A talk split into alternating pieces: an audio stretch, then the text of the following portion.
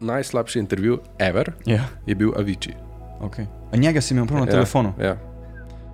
Mm. Da priješ gor, uh, smo šli prej, uh, da se vse pripravimo, in začne se nekaj se oblači, začne pihati, in pol Katastrofa. apokalipsa. Ne. Hvala lepa. Uh, konkretno je razturalo celo prizorišče, uh, drevesa so padala čez kable električne, ne vem kaj vse. V glavnem, ko smo mi prelezli ven iz tega šotora, ste gledali, to danes ne bojo odprli. Ni bilo štroma, ni bilo nič. ne. Uh, poplavljeni računalniki v prescentru na mizi, mislim, tako 10 cm vode so stali.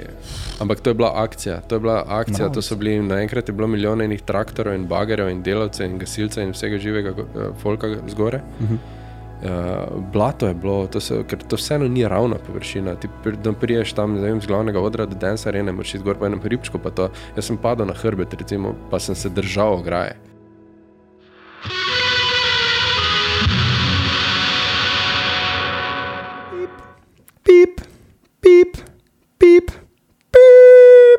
Ura je odbila 22, nič, nič. Spremljate Backstage podcast, z nami sva David Laurič in Jurijova. danes bo z nami Tim Urbanja.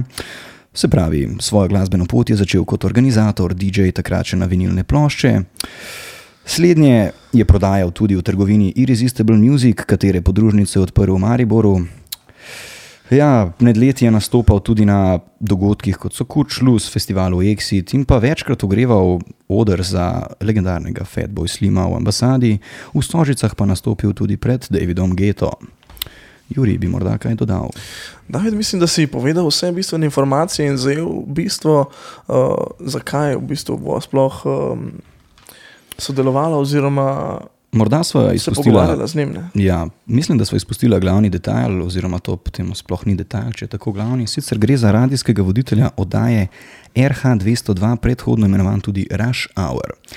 Predtem na Radio Center, zdaj pa na Val 202 ob 22.05, takoj po naslednji skladbi. Bo z nami Tim Urbanja.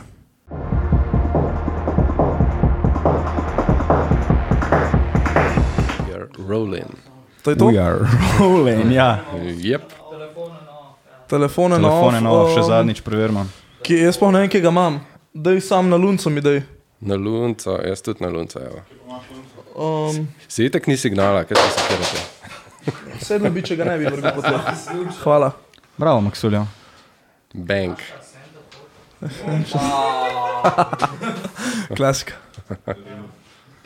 A lahko deliš z ostalimi? Eh, po mojem je nekega, nekega psa je slikala. Deli zaslon. Ok, smo. Zvok teče, škerjo. Teče, kamera teče. Teče. Slišimo se vsi. Super, ok. Okay. Solze tečejo. No, zdaj bo ne. poln moj intro tukaj. okay zdaj smo po internetu, ne? da se moram iti zjavo nam dopolnjevati. Ok, dober dan, dobrodošli, z nami je Tim Urbanja. Živijo. Hvala lepa, kako ok. Hvala, odlično, super. Malej, danes bomo šli mal čez tvoje začetke na Štajerskem, pol začetke produkcije, Ja, tole, ne vem, trgovino vinilov si nekaj omenil. nekaj. Malo vidimo razliko med uh, vinili, USB, kako je bilo kaj to. Pogremo. Pogremo malo na, na tvojo oddajo, ne? Rush Hour. Ja. Malo kako demo te poslušaš, predvsem zakaj večina ljudi ne dobi odgovora. O, to se pri nas ne dogaja ravno pogosto, ampak ok. Ja, ampak dobro, se zna zgoditi, ne, da no je pol So zatekle. točno to. Uh, pa pa ja, malo čez tele intervjuje, na Exitu si tudi dosti dejaven, pa pa še kakšno smešno foro na koncu. Tudi vmes bo da- nekaj smešnih forov. Ja. verjetno. No, da povej, kako, kako so izgledali tvoje začetki oziroma spoznavanje z glasbo na splošno, kjerkoli lahko začneš. Kako si se sploh v bistvu odločil, da, da boš ti začel vrteti? A Je bilo v bistvu prvo samo neko nabiranje glasbe. Um, Bistvo je bilo čisto drugače, kot, je, kot se to dogaja danes. Um, pač, uh, imeli smo rojstnodnevne žurke, tako kot vsi mladi, uh, in nekdo je pač moral muziko vrteti. Mm, to je na začetku delal en moj sošolec, srednje šole, po pa pač itak pride situacija, ko nekdo ne more. In pol mora nekdo pritiskati plene na računalniku ali pa na CD playerjih, sploh mislim, da ni bilo CD playerjev. V glavnem, predstavljati si žurke uh, na eni koči, na eti ali pa pač v nekem placu. ja. Klasika. In uh, nekdo pritiska plene. Uh, in skrbi To za ti, glasbo. ne? In to, in to sem bil jaz na neki točki. Ja. Koliko si bil star takrat? Uh, pa po mojem, da je ni 14, 15. O ja, okej, tu, to ne, vem, tu nekje. je. Pa to so te tako bolj porinili v to, ali si bil tako bolj Ne, ne, ne, ne, mislim, Čisto samo inicijativno. Pač ja. nekdo je pekel pujsa, nekdo je pač vrtel muziko. Ne. Uh, jaz sem bil na strani muzike. Uh, in uh, pol je to nekako na nek način preraslo v, v to, da so se te žurke preselile tudi v, ne, v neke bare, mhm. čist, uh, kjer smo pač uh, kar posedali cele dneve.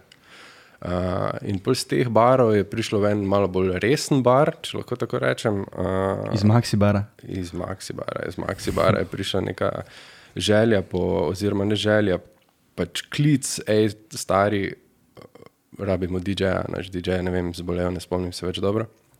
In pol ta Maxibar, cel žur, en mesec, dva. Uh, na kar se je zgodilo, da mm, pristopi lastnik in reče, hej, mi bomo pa zdaj imeli Red Bull žur, uh, pride en DJ, ki bo house roller.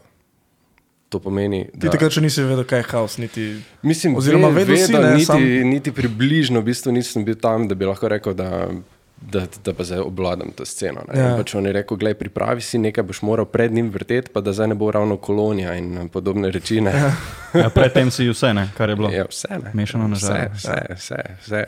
Uh, seveda, mislim, to je se dogajalo z- zgolj za zabavo. Ne. Uh, Nobene karijere, takrat noben ni niti pomislil, da bi lahko bila to neka karijera, kar se danes uh, dogaja. Mm. V glavnem, jaz pač panika, neke vrste kličem frende okrog kolege. Ej, jaz rabim muziko, rabim house. Ne? In takrat Ja. ni bilo zdaj ravno bitporta, da bi šel, pa bi naklikal, pa si dal na USB komade, pač treba je bilo dobiti vinile, ker druge teh uh, komadov ni bilo. In frendi mi nekaj posodijo, jaz si kupim še en gramofon uh, in na, zvadim ta set, odrolam ta set, meni je ful zadogajalo in pač bil je dober žur, pride ta DJ, to je bil DJ Benjamin iz celja, bil je tudi uh, rezident ambasade Gavioli včasih. A, okay.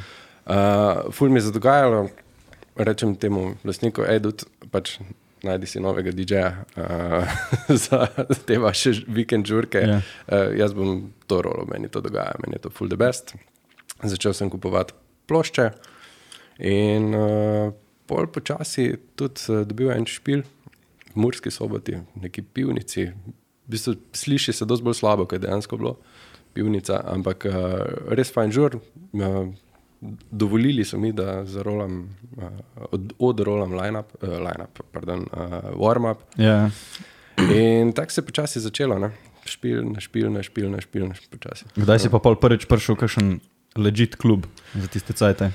Ki si razlagal, jih je bilo kar veliko ne, na V Štajerskem. bistvu na Štajerskem se je kar dosti dogajalo, včasih, kar se te elektronike tiče. Jaz sem tudi enega frenda z otroštva, ki je bil kar uh, raver. Uh, takrat pač, valjda vsi so vedeli, človek je hodil oblečen v roza oblačila, pa frizura na pepelnik in te zgodbe, kot so bile včasih. Uh, povsod reden, reden obiskovalec uh, celskih žurov uh, na semišču. Uh, in ja, bolj počasi se, to, se je začelo tudi uh, redno dogajati v pekarni v Mariboru. Tam jaz nikoli sicer nisem bil nekaj redno aktiven, oziroma po mojem, da smo največ dva špila tam v življenju. Tudi uh, klubi so počasi začeli delati, Martin Krpan, uh -huh. ki se je pol preimenoval v Cesarja. Cezarja. Uh, tudi Jukatan, diskoteka je imela svoj plac za, za house, uh, Impuls. kasneje tudi impuls, um, pa tudi v okolici, nekih okoliških pač, uh, okolici Maribora. Uh -huh. Uh, diskotekah se je začelo občasno uh, dogajati, uh, recimo, da, je bila, da je bil nek tehnožur, pa nek uh -huh. house žur. Ne. Uh, drugih uh, elektronskih žanrov takrat niti niso ne, prakticirali, danes je to dosti bolj ja. razvejano. Tako kot si rekel, da si um, prvo mogel poklicati svoje frende, ne? ker v bistvu si slišal haos, kaj pa je to haos, no, what the fuck. Ne? In um, si poklical, koga si poklical, recimo?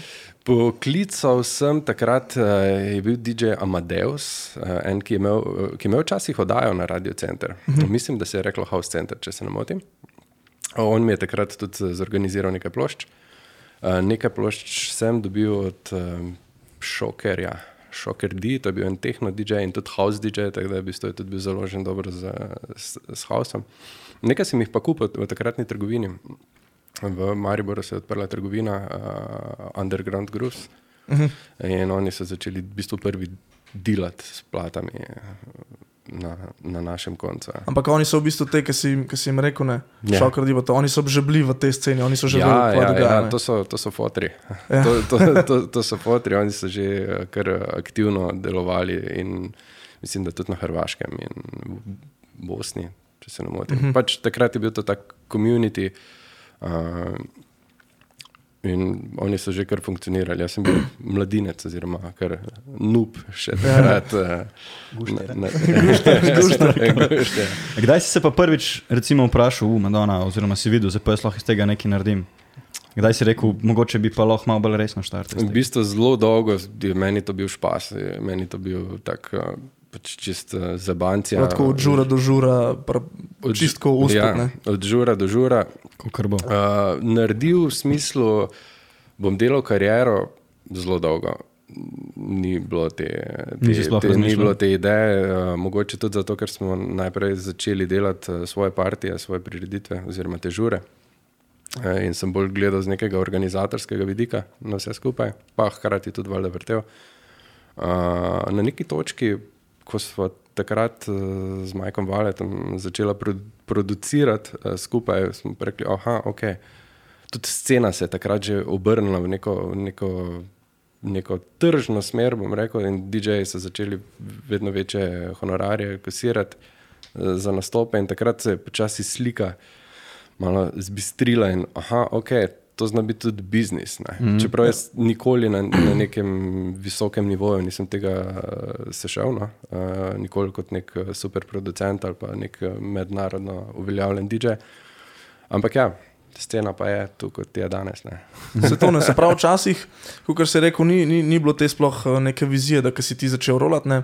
Ker zdaj recimo mine ali pa generacija par, par let mlajša.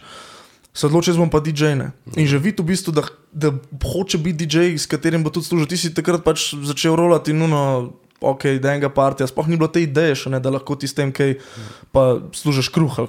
Jaz mislim, da smo, da smo vsi takrat uh, začeli uh, s podobnim razlogom. ne. Uh, Zaradi muzike, ne. z- Se pravi, zaradi muske, zato da se imamo fajn, zato da, da žuramo in da pač uh, je, je akcija. ne. Biznis je bil kleč Mislim, da sploh. takrat noben ni razmišljal o tem, da bo zdaj pa od tega živel. Ja, Čeprav ja. nekateri so takrat že, recimo, ko so pač rolali, ko se je tudi več dogajalo, smo rekli, da je eh, tudi klubov in vsega bilo več. Mhm. So v bistvu kar naredili eh, dobro plačo ali pa dve ne, eh, na mesec z tega rolanja. Ampak se pravi, primarna, eh, primarna pa mislim, da nihče ni začel z tega, da bo ja. pač. Ja, se tako se začne pol. Uh, da bo to danes, pa ko, ko si že omenil, ne, danes je pa druga scena. Danes imamo tu YouTube, danes imamo internet, danes vidimo, kaj se dogaja live, socialna mreža. Uh, in absolutno marsikoga potegne v to. Si reče, ah, gledaj, jaz si pa to želim. Tako kot pač, ne vem, včasih si gledal. Uh, vojaške filme ali pa ja. vem, policijske, si rekel, jaz bom vojak, ja. bom policaj, ker pač si videl, da se to dogaja. Mislim, v tistih časih ni bilo posnetkov. Mislim, že če so fotke z nekega žura prišle na, na, na kak portal, takrat je bil to višek. Mm. Oziroma, to je bilo, Hodone. wow, imamo fotografa. Ja, pa takrat najbrž tudi, tam, takrat se je hodil na parti, na parti ne, se Ja. pravi, na dejansko muziko DJ ni bil še tok šov. Ja, Ja, whatever, v bistvu danes sploh je v spredju performance, ne, uno, Danes je- veliko šov, ja. lučke, gremo ogni. Šli Muzika, res- muzika, žal, na nek način lahko rečem, da ni več nekega primernega uh, pomena. Bolj, bi, bolj korektno bi bilo, da se izrazimo, da je v bistvu primaren pomen je doživetje. Mm. Ja. Ki Ja, ja, show. Ja, Ja. se pravi, experience. In seveda to je tudi povezano s temi uh, ognjički in z uh, vsemi predstavami, ki se dogajajo. Ne Vem, leta 2006 mislim, da sem prišel prvič na Ibico. Takrat videl v klubu v Paši, v bistvu gledališko predstavo sredi kluba. To je bilo ono, Kdo pa je vrtel? Erik Morila. A ne. Ah, Ja. pokojni. Uh, pokojni, žal. Ja. Uh, in takrat mi je bilo to, wow, kaj se pa vi tu greste, to je the best. Ne? Uh, danes to vidimo, vem, na vs- vsakem večjem festivalu, nek, nek performance, ki temu podobno. Uh -huh, uh -huh. Recimo Tomorrowland redno dela te stvari, pa še milijon in festivalov v Romuniji, ki se dogajajo, Never See, Untold. To je Untold, pač, ja, eh, to se eh, redna praksa. Ne? Mm, Ampak ja, včasih je pa bil to rocket science. Ne? Včasih je bilo tudi to, te žurine. Ja. So bili tudi v bistvu edin, edini mediji, kako, da, da je folk dobil sploh to novo glasbo. Ne?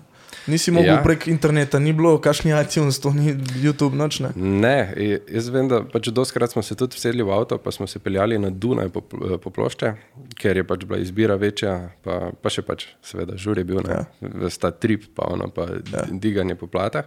Uh, ne, nisi mogel priti do glasbe. Obstajali so pot, potem neki mm, piratski uh, programi, pa portali ali Napster in Kaza. Ne vem, če se še spomnite tega, eh, da si lahko zelo dobro, ampak ni, uh, v bistvu je bila eh, bolj kot ne samo komercijala tam gor. No. Ni bilo zdaj nekih uh, tehnotrekov ali pa kaj takega. To si dobil na plošči. Uh, če si imel srečo, seveda pač plošče so bile tudi doskrat razprodane, sploh te, te hude. Ne. In ja, na žur si šel, si slišal, si slišal dobro muziko, um, si se postavil za DJ-ja, če te je to zanimalo in si mu gledal pod prste, kaj je za to ena plata. No, točno pol to, kar tak- tudi posnet nisi mogel. Ne? Ne, seveda ne, pa pošazamat. Ne. In pol se je tisto vrtelo in si tam gledal in najbolj nesrečen si bil, če bi bil v bistvu beli krogec na sredini, ker je to bil nek white label ali pa promo, ko ga je dobil on, pa nisi vedel artista in pol pač, če je bil kak good guy, si ga pocukal, e, kaj je to, ja, to pa je tisto in pol si šel v record shop in si iskal in itak nisi našel. Eh, Tako da v bistvu ja, za muzika se je prenašala v bistvu zgolj na žurih. No. In tudi kar se promocije tiče, danes pač poznamo s- socialna mreža, narediš ja. event, uh, daš na YouTube, daš na Facebook, Instagram, pač po vseh kanalih, kaj pač je. Ampak včasih, če si hotel spromovirati svoj event, si lahko uh, nalepo plakat, to je v bistvu bil najbolj mainstream. Ampak glavna stvar je bila, da si nesel flyer in si vstal pred vhodom nekega žura Ja. in si dal v roko flyere. Ne? Ker takrat je imel flyer tudi neko težo, letak. Ja. Uh, zato, ker si imel z letakom recimo popustno vstopnino. Pa To- welcome in- drink, in- pa tak stvari. Ja, tudi, tudi, tudi, tudi, eh, tudi take stvari. Ampak v glavnem te- te letake so si ljudje hranili. Ne? Danes predstavljaj si, da se dobiš flyer, pa rečeš, ja, ja. Pr- Ožepa v smetine. Če ga daš v žep, ja. si, že, si že potencijalen kandidat, ampak večina ga pa gre v. Se Hvala delaš finga, ne, da te, da Hvala te ne lepa. vidi na popa, takoj, ko priješ noter. Mislim, ja, letaki se sploh ne tiskajo, se tiskajo še sploh letaki, po mojem, da ne. ne. Ko pa vem, jaz zdi, za da ne. parti se iskreno zelo iz glave ne spomnim. Da bi Ja, kakšnega v zadnjih Mislim, da ne. parih Mislim, letih videl. mi dva s referendum sva se vozila po par noči, recimo en dan za noč za nočjo in lepla, uh, s tem, ko sva delala Aha. te Virginity partije, s tem Tomažem, s tem Reverjem, v bistvu. Uh, sva se vozila po noči in ilegalno lepla plakate po Sloveniji. Ja. Njegov avto. Plakatiranje prepovedano. Uh, ja, ja, točno tam gor je šel. Točno tam, Ja, tako ja. kot mi. tako. To, točno tam gor je šel. In uh, tista, se pravi, hobuk uh, za barvo, ja. belic, steno, Ja. ja. no, tista posoda, noter lepilo, metla, čez. plakati po celem avtu, stavi. Plakat gor gremo Klasika. dalje. In to po celi, v bistvu, severovzhodni Sloveniji. Na polno. Na polno. Kako sta pa zvale tam pol začela producirati? Kje ste se sploh spoznali? Z Valetom, Ja, ja, to. se, ja, z Valetom se mi dva v bistvu že zelo dolgo poznava. Skupaj smo igrali hokej. Lisjaki? Isto, ja. Lisjak. Ja, mi da se tudi iz hokeja. Ja. No, v bistvu čak lažemo iz morja. Iz more, ja. Pa pol smo ugotovili, da si Da, da hokej igramo. igramo. Hec. Di, Ja, ja, ja mi pa- dva smo v bistvu bila lisjaka takrat po hokejsko, ampak uh, ja, tam se poznava. Vale je v bistvu pred mano začel resno s to kariero, takrat je vrtel eni, eh, ravno v tej diskoteki mm, v Jukatanu, uh Mhm. -huh. ki je bila za top eh, plac uh, v našem koncu Slovenije. Uh, in uh, ja, čez, uh, v bistvu, ko sem jaz padel noter v te svoje zgodbe, House, ko sem prej pač omenil, uh, je Vale tudi počasi začel, mislim, ga je začelo zanimati, kaj se za to dogaja. On je bil v bistvu bolj v nekem dansu, pa, pa tudi je vrtel House. V bistvu. uh, in pol, to je sicer zdaj bo malo bolj. Uh, Na dolgo. Uh, Ja, valjda, na neki točki sem jaz začel v Ljubljano zahajati uh, po, uh, po plošče v eno trgovino, ki je bila tukaj, Irres- Irresistible Music Shop, se je reklo. Uh -huh.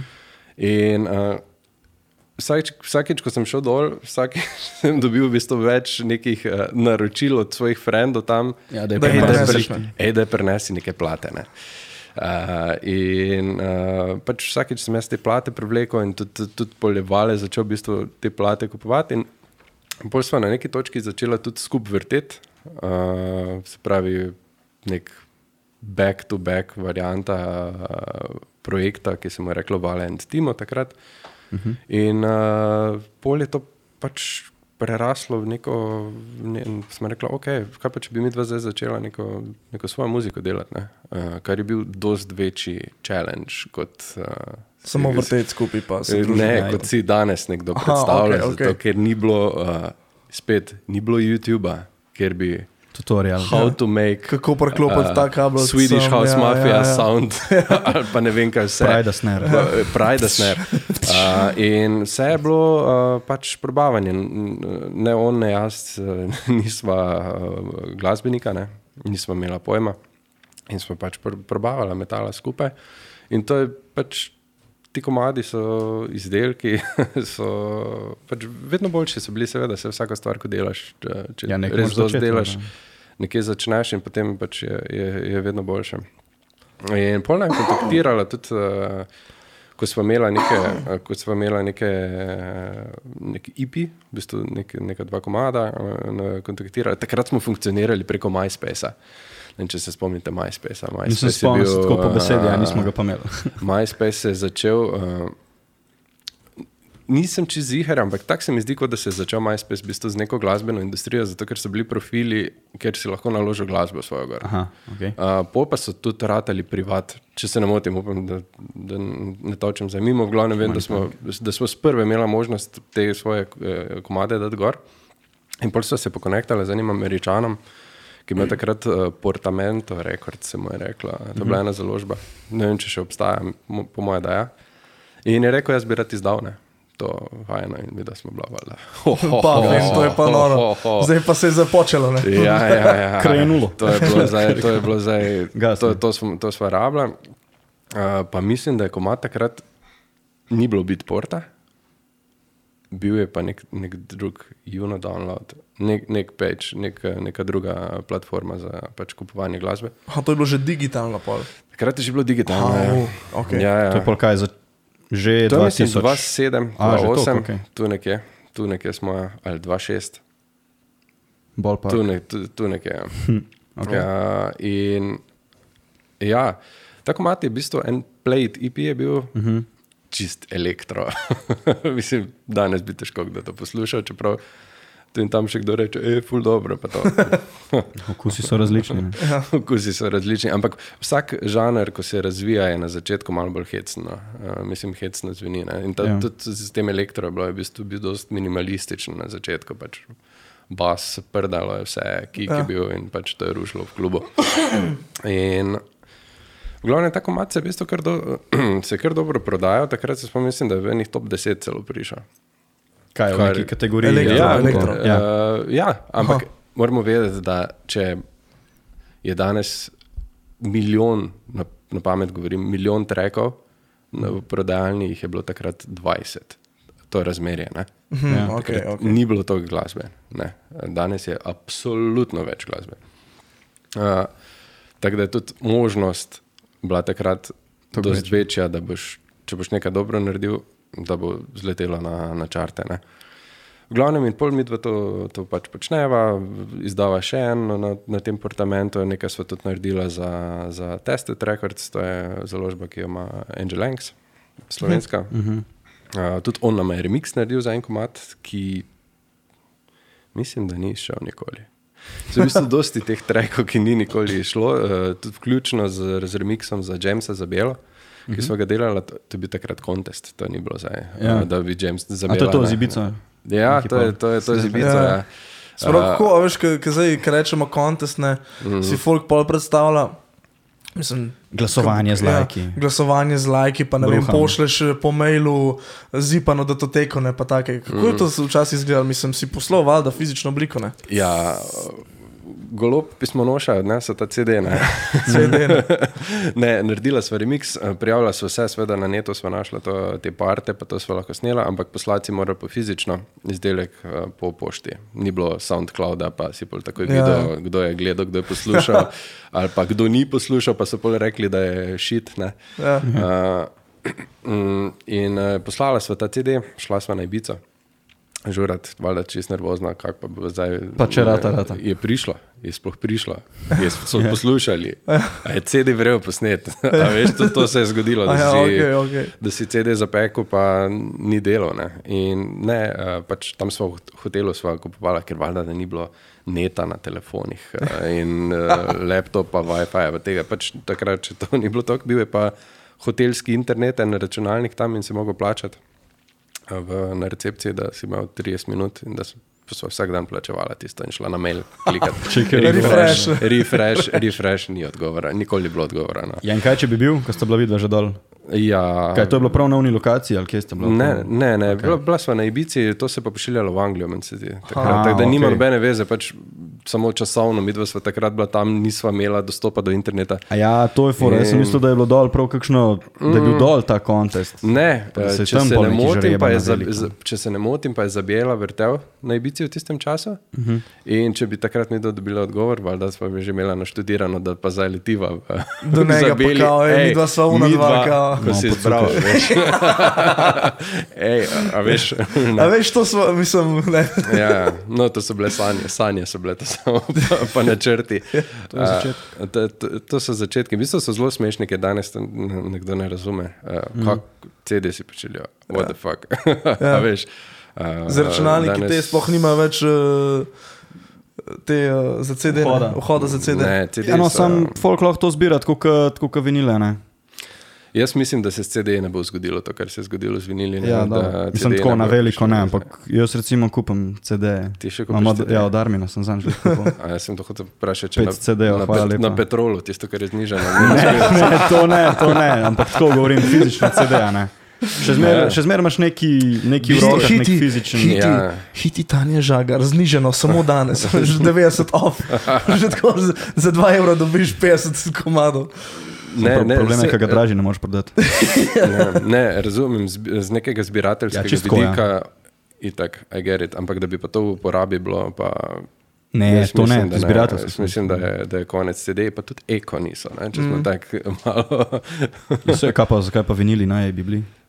ja, niso, ampak Iz česa sploh vi- so šit? Vinili, z vinila, ne z plastike. Ja, dobro, se vem, sem tako bolj podrobno. Ne. Uh, plošča? Ja, to ja. Ja. je plastika, ki se tiska. Ja. Pa pol želvi v nos. not. Ja, ne, ker ne, vinila, vinila ne zavržeš. A vidiš, ja. Ja. da ljudje preprodajajo stare plošče. Še zdaj na, na, na Bolšaku. Krožijo, ne. stare Ja, ja. plate, ne vrže jih v smeti. Ne? Mm. Gre na Bolšaka in jih proda. vem, Kroži. kroži. S CD pa ni tak, ne? CD pa zlomiš. Pa, pff, Hvala smeti, lepa. ne. Mm. Tako da, po mojem, mislim, ne bo imel CD nikoli te eh, take teže, take vrednosti, ja, Ja, kot, je, kot, kot ima vinil. In vinil je vseeno kul, cool, ker pač je nek experience, nek obred. Ja, dejansko obred. Da, ja, obred. Ja, valjda. Ti daš ploščo na gramofon, se to vrti, ti tam gledaš, kako se to vrti, poslušaš, uživaš. Mislim, pa itak ima svoj, svoj, svoj sound, ne, ki ga mm. pač uh, material uh, doda. Uh, Kako sta pa pol z Valetom začela na Radio Plus? Če bom prav- Ra- Kako je to ja, izgledalo? ja, je nek- svojo oddajco, mini, koliko je to trajalo? To je, Kako ste sploh dobili to dano? Točno to. ta oddaja je prišla v kompletu z diskoteko, uh, z Jukatanom. Ja, z Na neki točki smo mi tako zelo aktivno delali uh, v tem Jukatanu, žure, da smo ga potem vzeli v najem. Uh -huh. uh, In pač tam redno delali, in pač, ker je bil isti lasnik. mm, In je bil, včasih je pač ta diskoteka bila uh, dosti naslonjena na radio uh -huh. in na radio na diskoteko. Se pravi, A, kot promocija, če kot recimo. vzajemno je bilo vse skupaj še dost pred nami, predno smo mi tja, tja Aha, prišli. In pač takrat smo na, na, na tisti točki sforsirali tudi, da, da se nam na tem radiju da en slot, kjer bomo mi skozi to oddajo promovirali tudi program v diskoteki. Ja, itak. In ta oddaja se je rekla takrat uh, elek Electronic Selection. Zelo kratko obdobje je bilo to, glih tako z diskoteko. Uh, mislim, da je nekaj šest mesecev, pa pet okej. okay. sva, sva imela in to sva z valetom pač uh, počela takrat.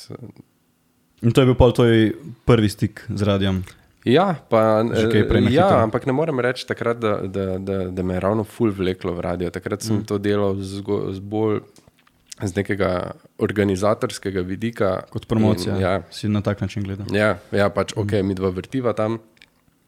In uh, zakaj ne bi promovirala v bistvu uh -huh. tega na radio, ker je radio bil pa takrat full poslušan. Ja, oboje stransko. ne. Ja, Kdaj si pa pol šel prvič na radio center? Na centru sem Tam si začel pol tudi z. Ja, ja tam se je v bistvu rodil Rašavar, nastal je Rašavar. Čeprav ideja je bila dost, dost prej že, um, to je bilo leta 2009, uh -huh. se pravi pred 11 leti. Odvisno, kaj poslušate. Ja, ja, ja. Uh, v, v glavnem, eh, to je bilo nekje jeseni, eh, jeseni 2009.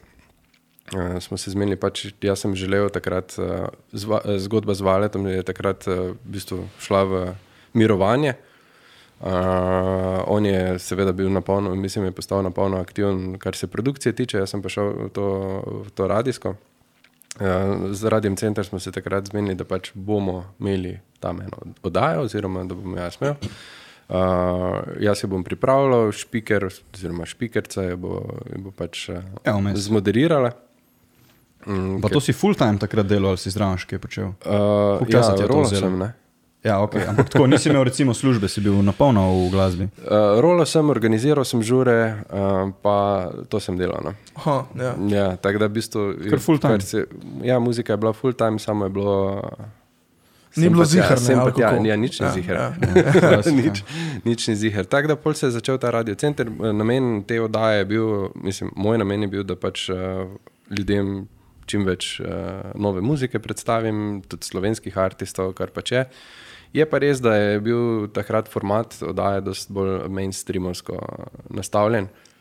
Čeprav mogoče zdaj zveni mainstreamovsko, takrat niti ni, zato ker takrat ena radijska postaja, kot je Radio Center, recimo, uh -huh. uh, ni v prime timeu vrtela trekov Martina Geriksa in Dua Lipa in podobnih uh, pač nekih elektronskih stvari. Uh -huh. Ja. Takrat sem to jaz vrtel in v nočnem terminu, oziroma večernem. Oni, ne vem, kaj se pa takrat pač prime time rolalo. In bolj malo zatem, ko sem jaz šel za Radio Center, uh, je, je ta IDM dobil Bum. na svojem šusu in je dejansko preplaval vse čarte in je pač postal. Wow. Idem. Ja, na centru si bil koliko, ne pet let. Na centru Približno. sem bil pet let, ja, 2014 sem jaz pa pol, uh, rekel tako. Po petih letih uh, je treba stvari malo zamenjati. Ja. Ja, a pol čisto osebna odločitev, da si šel na drug radio. ja, ja, ja, čist, uh, čist tak, um, nisem videl več um, neke, neke, neke, neke možnosti po nekem napredku, oziroma po nekem, kaj bomo pa zdaj naredili. Vmes se je celo zgodilo, da se pravi, tako sem rekel, da uh, jaz nisem bil špiker. Uh -huh. Špiker je bil najprej Števko Bratkovič, ki je bil tudi moderator Radio Center, kasneje je to prevzela Teja Kralj. Uh, in ko je Teja Kralj šla, je oddaja ostala, šla z radia, Ja. uh, je oddaja ostala brez špikerja. In Kdo zdaj ne? Kdo pa bo? Ja, kdo, zdaj, kdo zdaj ne? In pol na neki točki, po enem žuru našem, ne, uh, sedimo uh, zjutraj direktno na kavi uh, z Edijem Defišem, to je tudi en legendaren slovenski DJ. Okay. Uh, in pač debatirava, kaj za ono tretjo, in jaz privlečem ven, hej, pizda stari, jaz imam, mislim, oddajo, nimam špikerja, zdaj se samo muzika vrti vsak teden, pač mm -hmm. grozno je, ne, rabim špikerja. In pol reče, ja, pa zakaj pa ne bi sam začel, ne? Pa to, pa ne, pa jaz nisem špiker. Ampak zakaj ne? Kaj ti je bilo predtem? Neroden ali si mislil, ja, da tehnično mislim, ne jaz znaš? ali? Ne, mislim, pa tako se vsak eh, vse nauči, ne, če pač dost, Ja. ja. dost dela na tem. Ampak nikoli si nisem sebe predstavljal kot nekega frontmana nečesa ja. na način uh, Govorjenja. govorjenja. Nikoli si nisem predstavljal mikrofona med seti. To je bilo še zdaj je za me to kar nogo. No. Ja. Uh, in, je- in ja, pol sem, pač je bilo treba prespati, pa malo razmisliti. Uh, in pol sem rekel na centru, nič bom jaz začel. In In ti je bilo, ti je na začetku Ja, Prvo, čuden, grozno. tako, ko si je. Slišal svoj glas, pa tako no, a, pa, ja, ne. najbolj grozno na svetu. ampak, ampak sem rekel, mislim, res je, res je težko začeti, ampak pol pa se navadiš. Pol Pa si se prav kakšen tečaj delal, da si se prav naučil Ne, tehnično ne, govoriti? Ne, ne. Nimajo? Ne, ne. Ok. Okay. Mislim, imajo, obstajajo te stvari, ampak takrat v tistem, eh, Niso zahtevali. Tistem tega niso zahtevali. Uh, to je bilo, v bistvu je bila itek specifika, kar se tiče, kar se tiče glasbe. Ne, se pravi, uh, govoril sem o elektronski glasbi, o teh stvareh. tako da To zdaj ni bilo nekih uh, strašnih pravil, razen pa če seveda tehnika govora uh -huh. bi prišla prav, ampak takrat me v to niso poslali, ker sem jaz prešel. ja, samo od sebe. Ja, ker sem jaz prišel. Uh, pač želja je bila po, ok, da moramo to upgradati. Uh, čist tak ideja ene kolegice, spet zvečer v nekem baru, debata na terasi, bla, bla, bla, bla. bla. Ja. Ja, se rečem, ej, meni je malo dolg čas. Na splošno ali v tistih parih minutah? Ne, ne, na, na splošno pač eh, opisoval sem svojo ja. situacijo poslovno takrat. In ona reče, ja, kaj pa ne, ne bi šel na Val 202? Pač Val 202, a res, nacionalka. Mislim, Ja.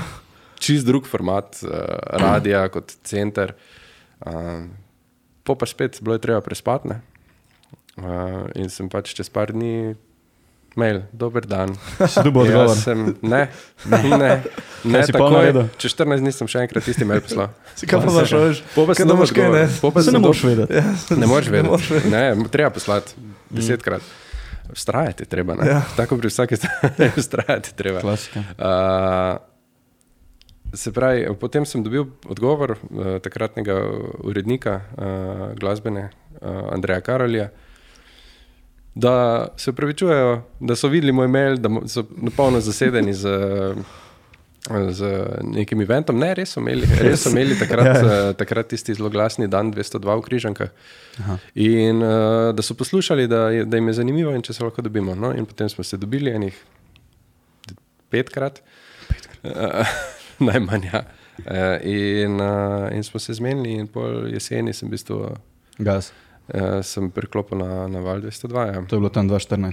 To je bilo 2014. Kaj je bilo potreba, da ste se tokrat čistko. Ja, tehnično. Ja. Kaj ste se pogovarjali? Kaj je bilo treba uskladiti? Ja, uskladiti je bilo marsikaj, tudi mene. Uh, No, to je- Oddaja se, oddaja se imenovala Rush Hour na Radio Center, se pravi s priklopom na nacionalni radio je bilo treba to besedo poslo, posloveniti, Ja. ja, kako kak se reče. Uh, ampak potem je takratna urednica večernega uh, programa rekla, hej, kaj pa če bi bilo RH 202? Pa še rima se, pa vse smo zajeli in 202 in Rush Hour. Ne. Sem rekel, to je Top, to. To je top, to. ne. to, je to. Evo, zdaj imamo ime, gremo dalje, gremo snemati uh, jingle, gremo snemati stvari. Pač, Kaj je to jingle v tem smislu? Jingle je to, kar uh, vi nimate. Tem, se pravi, neki, Ja. ja. nek efekt, uh, Okej. Aha, nek, okej, okej. nek teaser ali pa nekaj takega. Ja, to bo post-production. še. Nimate še, boste pa imeli. Bomo, imeli, bomo, bomo razrihtali. Ne, Dynamic intro. Ja, e, to vidiš. Intro, Ja. ja. intro No, no, klej smo tudi- nekaj vmes. uh, Tukaj smo odprti recimo, za kakšne predloge. Pa Super. preview, oceno, slash. Ja, ja, ja. Se, se pravi, ko nekdo nekaj reče, tako on Ja. ja. zakašlja, ne, pol bi neki. Me, neki to je lahko neke vrste jingle. Fake clapping. Fake clap. Everyone in the studio, say hi. No, ja, vidiš, smo To, že to, malo je- bolj to je zdaj live, ampak lahko bi bil tudi jingle. Ja, Bomo oboje naredili. ja tako full enega aplauza. Kot So razne te trobente. Ta, ta, ta, ta, ta, ta. Ja, ja, ja. No, uh, Pa ste gas. Ni- V glavnem, pol smo, pol smo to zagnali, uh, pol sem tudi jaz uh, v bistvu dal uh, čez uh, obvezno izobraževanje na področju Aha, je nastopanja pred ne? mikrofonom. Ja, ja, to No, pa je, se pravi, to to moramo je, narediti ja. za nacionalno. Ja, ja, ja, to pa je pol Kako je to izgledalo? tečaj. Ja, zelo zanimivo. Prav za govor, ali vse, tisto Vse, tehnični vidiki oddaje. Se to si nekaj vedel? In govorne vaje, uh, bralne, se pravi, Ja. ja. bereš, govoriš na tretjo in fonetika. Kaj je to? Kaj Kakor na, neka na kako- Ja, ja, Ja. ja. To, je, to, je, to je zabavno. To, to je gre. zabaven part. In kaj so kakšne vaje, mm, ne vem, mm, kakšne smešne, tako zanimivo. Ja, marsikaj se naučiš, oziroma predvsem hitro ti dajo zvedeti, da ne znaš govoriti. Ne. Ja, itak. Sploh ne. Zaprti ne veš, to da prav neko- Nič ne štekaš. Ne. To je prav neko foro, neko kar te matematiki, recimo v šoli. Profesorica za matematiko, zmeraj najhitrejše vse, da vidiš, da ona pokaže, da ona zihr zna, ne, da zna najboljši, niso ti oni, kao, hej, mi smo jaki, ti nimaš pojma, veš, da, da, da se že takoj postavijo pred na tabo. Ne. In valjda, mislim, to, to je treba dati čez, to traja Se to, koliko? leta. Tak, Aha, to- dvakrat, na teden, tečaj. dvakrat na teden, Okej. po urca šolsko. A pa to me je prav na valu. Uh, to ja, to se, zunanje ne, ne, ne, ne, te to, šole, je, na, to, je, to, je, to je v bistvu uh, šola govora uh, Radia Slovenija. Okay. Koga je pa treba konta kontaktirati, če hočeš iti na kaj tasga? Veš, se že ne znam govoriti za ti, kaj Ja, ne vem, ne vem če, če obstaja, mislim, sigurno obstajajo tudi uh, ti, uh, uh, ki učijo uh, tudi za zunanje. Uh, ne vem, če je šola govora, bom pa preveril, pa ti bom, ti bom, ti bom sporočil, če je tudi za zunanje, se pravi za ne zaposlene oziroma za ne sodelavce. Uh, Mislim, sej sam iz tega vidika, da bo ta podcast malo bolj poslušljiv. Ne, ne, vse je super, ne bova- po moje, vse, vse je super, po mojem, ampak to so pač pravila javnega servisa, Ja, ki, ki je Ja. kul, je cool, da so, ki je, ki je v redu. In tudi jaz sem vesel, ker sam od sebe se najbrž ne bi nikoli uh, odločil za kaj takega, ne? uh, s- da bi šel pač. A pa ti pa to uh, ostane zelo recimo v spominu, v nekem podzavestnem, da pa že kar začneš sam tako govoriti, bolj tehnično. ne. Ali moraš na vdaji, recimo, ok, kul, zdaj moram govoriti, Mm. uh, sprostiš, preklopiš čisto glavi, ali ti pa to pride že samo od sebe. Mislim, jaz Kri. sem uh, samo od sebe pride. Uh, več, več, Oziroma kot, ostane. spet, več, ko delaš nekaj, Ja. uh, ne, ne, karkoli, uh, boljši si v tem. Isto Klasika. je v smučanju, isto je v igranju nogometa, isto je v. Vezanju kablov za v- mikrofone, kaj? Recimo, recimo ne. In če, jaz sem na centru takrat naredil več kot 250 oddaj, Ja, okay. pa na valu 202 smo se zabližamo 300. Wow. Pošteno, a bo kakšen A. festival? Hecam upam, se. upam. Kao State of Trance. A Ja, upam, upam. V bistvu to jaz. Uh, Tura po ljubljanskih barih. uh, Hecam se. Ja, lobby je bil tak mal tu- Tura po obletnica. ljubljanskih terasah. Terasa. Ja, pardon, z- pa eh, 49 ljudi. Ja, z maskami. Tako. Ja, na okay. razdalji, meter in pol. Moj bo mogoče bo takrat že 3 metre. Uh, v glavnem, to se je zalaufalo uh -huh. na valu 202, zelo so bili dovzetni za, za moje ideje, moram priznati, tega nisem pričakoval. Spravo Eh, si mislil, da bojo full rigidni, ne, full ne bojo Ne, odstopali. mi smo, mi smo v bistvu začeli, oktobra smo začeli, novembra smo imeli prvi žur live cirkusa. Mhm. Ja. Ja. Prenašanje. Ja, uživo. Uh, Mike Vala in jaz. Uh, ampak to je bilo tako, v bistvu, da mi nismo takrat, uh, a ja, in Aleks Ranero, uh -huh. da, ne, da ne pozabim, pa mislim, da še, še, še nekdo. Uh, mi nismo takrat de- delali programa. Program je pač sestavil cirkus. Uh, jaz sem tudi zrihtal, da se vodstvo cirkusa in, uh, in naši odgovorni uredniki pač posinhronizirajo, Povežejo, kar se ja. tiče vse birokracije in vseh teh podobnih reči. In, uh, in to se je zgodilo. Pred cirkus smo pač eh, so pripeljali eh, velik kamion RTV Slovenija, to so se kabli potegnili bilo in mi smo šli na live. Fertiku, no. Dva meseca, oziroma dober mesec potem, ko sem začel, tako da moram, mislim, kapo dol, tega si nisem Da predstavljal. so že tako zaupali Ja, pol, pol so se ti žuri v bistvu kar, kar redno prenašali, smo tudi Fatboya Slima iz ambasade uh -huh. takrat. Tam si tudi ogreval za njega. Uh -huh, tudi. Uh, prenašali smo tudi eh, Klingant z cirkusa, Davida Moralesa, um, pa redno smo seveda tudi uh, v Mariboru gostovali na festivalu Lent, uh -huh. na Mladini na Modru. Tako da vse to se verjetno na prejšnjem uh, radiju ne bi zgodilo. Ne? Uh, se pravi, te vse stvari, kar, kar pač seveda v tujini je kar redna praksa. No? V tujini se take stvari redno Ja. dogajajo. Kaj pa, kaj pa recimo, um, ko si začel z radijsko oddajo, um, si delal live, zdaj delaš tudi live, se pravi vse uh, on air? Ali? Uh, včasih, je, včasih je oddaja posneta, No, to- to me uh, zanima, se ne. pravi, pri rekorditu jo posnamem v svojem studiu, Ja. mm, kar je praktično skoraj isto, kot da bi delal live, ker delam Ja, ja, na, na, na, na, na isti način. Uh, s tem, da je uh, pač tukaj vse pa od mene odvisno, no, tam pa še imam pomoč nekega tonskega tehnika. Ne. Uh, logi, zgolj z, z logističnega vidika, uh, doskrat uh, posnamem, dos, uh, včasih se dela, se pravi, live iz kluba, ko se je to delalo. A, tisti druge. Včasih pa na radio. Tudi ja. uh, za 101. oddajo smo imeli, uh, sta prišla Aleks Ranero in Magvale vrteti v, v studio. V bistvu je dost, dost težko organizirati v petek zvečer DJ-ja, ki je, ki, ki, je, ki je polno zaseden, da pride na radio odvrteti set. Ker je Ja. glih tak Ja, termin ja. od 22:30 do polnoči, uh, da, da, da ali je na poti v nek klub, ali že rola, ali ne vem kaj vse. Se rad malo pravi. Ja, ja, in pol se je slučajno poklopilo, da sta Ranero in Vale imela, imela takrat čas. Mi smo praznovali 101. oddajo, ne 100. oddajo, ne, ker smo 202 in pač dvakrat 101 je 202. Aha, okej. ja, ja. Uh, Avtizem. To je ta, taka, taka malo hi- hipsterska ideja. to je ideja. Če- Če sem čisto odkrit, smo 101. oddajo praznovali zato, ker smo 100 zamudili in ni bilo časa.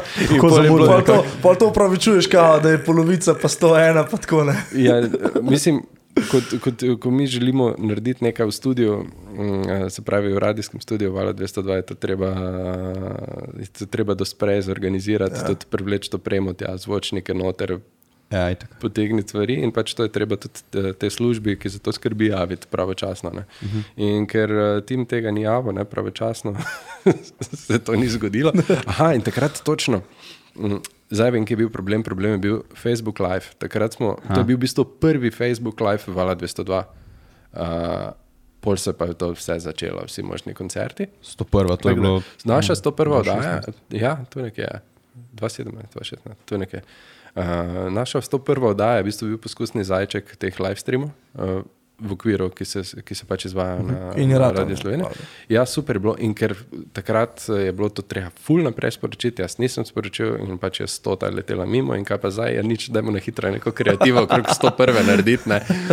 Tako da tudi zdaj 202 smo. imeli- 303.. 303. Um, Tako da, ja, se pravi, to je pač fulenga, fulenga, fulenga inputa je potrebnega za, za izvesti neko tako oddajo, privleči, vse se mora poklopiti, uh, artisti morajo imeti čas, uh, ne vem kaj vse. tako Da, na koncu, na koncu je dosti lažje, če se vem, kontaktira artiste preko, preko Skype ali pa kar, kar, karkoli, Ja, ja, pa itak. se kar, um, posname z njimi, posnamejo set, ker logistično tudi parkrat smo hoteli ujeti te DJ-je, ki so nastopali v Ljubljani, da bi jih pač povabili na radio. Ma, to je Mhm. Nima bo- časa. m, Imajo čas, ma ne, toliko, želje. ko- ma ne toliko, kot bi ga ti hotel, da ga ima, in točno takrat, ko bi ti želel, da on pride. Ne? Ja. Kar pa, mislim, od, oddaja ima, se pravi, je dolga uro in pol, in v tistem času je fajn, da pride.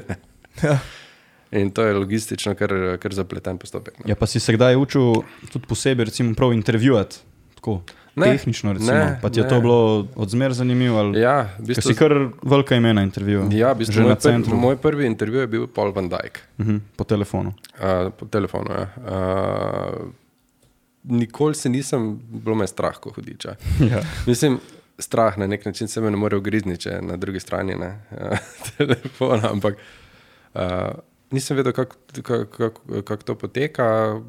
Nekaj vprašanja sem imel, seveda me je vse zanimalo, pol mi je še menedžerka tam rekla: 15 minutes only. Ja. Okay. In 15 minut, konc. Ja, tu nekje, no, v bistvu sem jaz bolj na uro gledal kot Paul Van Dyke. Ne. Si na Mm, koncu sem artisti rekel, najbolj v izi. ne? Ja, artisti so vedno Ja. najbolj. Menedžer najbolj- pa- bomo, še, bomo še pol tem, ne? Najbolj, Ja, ja, najbolj bomo. easy. No, mislim, zabavno, zabavno je bilo, uh, ko sem delal intervju s Tonijem od uh, Buff and Beyond. Aha, okej. uh, tam sem dobil pet minut. Seko, ok, pet minut. Kaj po Snema- telefonu? S telefona. Okay. Snemala sva skoraj 40 minut. Človek se ni ustavil, človek mi je začel razlagati o nekih filmih, o ne vem kaj vse. Pač ni utihno in jaz sem ga pač poslušal. Ne?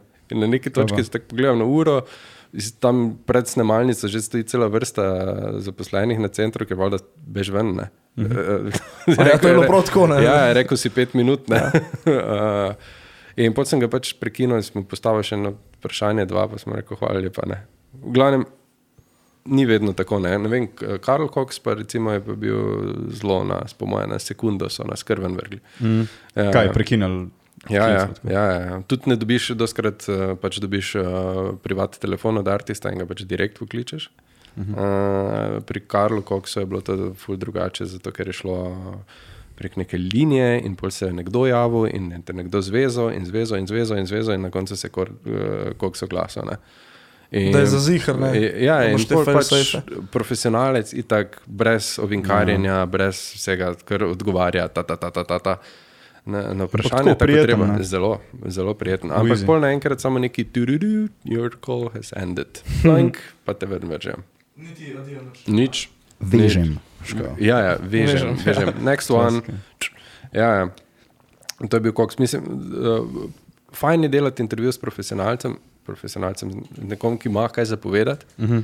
in ki ve, zakaj, si, zakaj za ti njega kličeš. Oziroma, uh, ker ne, v bistvu na koncu koncev je to, ne, to je njegov promo. A veš. Uh, ja. dos, okay, Doskrat se zgodi, da novinari sprašujejo. Ja, najboljše, če tudi unke intervjuje profesionalce. Ja, ampak lahko odgovoriš na vprašanje, pa odgovoriš na vprašanje. Se pravi, Ja. lahko nekaj poveš, točno to, kar te vprašaš, Lahko je ja, pa ne, še kaj eh. dodaš, lahko pa, lahko pa celo zgodbo z tega naredi, narediš. Ne? Mhm. In ne vem, najslabši intervju ever Ja, je bil Avicii. okay. A njega si imel prav na Ja, telefonu. Ja. In? Najslabši intervju, neuporaben, niti uporabiti ga nisem mogel nikjer, ker je bil Kaj pa zaradi njega, tako da je bil tak pravi, zadržan? direkt, takoj, vse na prvo žogo. No. Tako. Uh, ja, zelo na prvo žogo, ampak slišalo se je takrat po telefonu. Se še imam posnetek, ta posnetek še obstaja. Ja. Prvo kot prvo, Uh, zelo, priporočam. zelo slab signal je bil. Uh, vse je dalo ščistiti, vse je nekaj razumelo, uh -huh. uh, ampak ni bil, uh, ni bil spočit. Ja, no, To sej, glih to, kjerga leta je bilo to približno. To je bilo, Ko se vsi to je poznamo bilo, to njegovo je bilo zgodbo. direkt po, po tem njegovem hitu z Eto je uh, Levels. A, Ja, to, To je je bilo, 12. to je bilo malo pred njegovim nastopom v Ljubljani. uh Ha, takrat- zato v bistvu pa se nekako tudi poklapa. Ne. ki se ni zgodil, meni se zdi. Ali je bil ta, ta nastop? Se. Ne, se, mis, ne, je se zgodil. Ja. Je se je zgodil. bil on v Ljubljani. Ne Ja, vem, mi smo fuck, takrat ja. še takole Da, ja, peščene potičke, ne se ne 12, Ne. čak to je bilo kva 14. No, to smo še fajn hokej mi garbali. ne. takrat smo bili mi na konkretnem bouncu, ne. Ja. Z druge scene. Avič je bil takrat že super hot. Uh, jaz sem imel neko vezo do njega prek nek, nekoga iz njegove ekipe uh -huh. in sem takrat dobil ta intervju. Sem vam napisan, 8, 10, 12 Ja, je bil pol oddajen. Ja. oziroma ja set je bil, set. A, tudi prav je pa- set je naredil, Ja, intervjuja pa takrat nismo poslali. Mislim, nismo dali ven, ker je bil. pač neuporaben. Obupan, ne. useless. Kva si ga povprašal, recimo? Ne spomnim, Na- na ne oko, spomnim se več, pač seveda ta sodelovanja, kaj gre karijera, kak je, kaj se je zdaj zgodilo. kak Pač je zdaj super busy, mislim, nastopal je takrat z main stage Ultra Miami z Madono. Ja, ja. Mislim, what the fuck. uh, To je, to je noro bilo. Ne? Takrat, takrat so se v bistvu ravno začele te, eh, so se začeli ti superstari, uh, DJ-ski superstari. ne. Mhm. Uh, in čist pač, po mojem, ni spal takrat zelo dolgo. No. Ja, sej, uh, da- a sta si pogledala on True Stories? Ja, ja, Pa od sva, njega sva. komentarček, tisti je kar že tako malo Mm. težko zagledati. Ja, ja, Ker ne, se- ne moreš se ustaviti, ne? In to je, to je, to je v bistvu, to se kar dosti dogaja. No. To se Mm. mm. dosti dogaja. Ja, v- tudi pri ostalih pa sploh ne vemo. Ja, seveda. Seveda, to se dosti dogaja. Pač, uh, fajn je vedeti, v kaj se spuščaš. Ne? Točno to, Uh, in tudi uh, na začetku vse, vse deluje zabava. Dokler telo vse prenese še to. Ne. Uh, Ja, pa ker si enkrat star 24 let, to gre, ne, ker si enkrat Karl Cox, Ja, s tem, da mislim, ni zdaj glih. Karl Cox, je, Karl Cox vseeno sam uh, diktira, kdaj bo on nastopal, mm. kdaj bo šel kam, kdaj Ja. ja. bo to. In začel je v drugih časih, dal je že vse norije čez. Ja. Danes, ko pa pride en, ne vem, 20 let star, Lačen. uh, lačen, pripravljen narediti vse, Vse. kar, se- kar pač scena zahteva, poln enega keša, ker seveda FI so danes neki res uspešni, Ja, brutalni. nerealno. Uh, to, postane, to postane zelo naporno in nek, nekdo, ko ima ne vem, 350 špilov na leto, Ja, to se ti, mislim, ne, mislim, ni človeško. mi lahko gremo žurat eno noč, dve noči, pa pa treba tri dni spat. Ne. Ja. verjetno. No, oni pa delajo, žurajo sedem dni v tednu, ali pa rečemo pet dni v tednu. Ja, to je kar jeba. In, Pa recimo, recimo ne, da, da ne greš sploh s tem, s, eh, s to mentaliteto, da v bistvu je to biznis. Ne. Mm. Če bi, po mojem, mislim, sebi še nekako, če greš, ti priješ tja, odrolaš, greš nazaj v hotel, probaš se tako kar tako naspat, nekako zdrav živeti, ne pa pa so, kot se reče, intervjuji, pa to ne. Man. ne. Ja, najtežje Mislim- so ta potovanja, pol najbrž pa to ne. Ja, vse, vse, vsi vemo, kako, kako je letališča. Ono tretje je naporno, ja, je naporno ja. za telo. Ono pa je stres, je treba loviti uh, neke, mm -hmm. neke timinge, je treba, je treba, uh, je treba loviti uh, to, to povezavo letalsko, ono tretje, konstantno stres.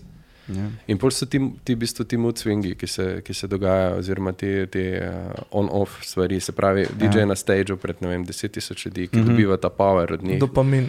In, ja, in, in pol pride v hotelsko sobo in je sam. Točno to, pol ja. Letališča in to so ups, downs, ups, Ja, downs. highest ups, highs, lowest ja, lows. Ja.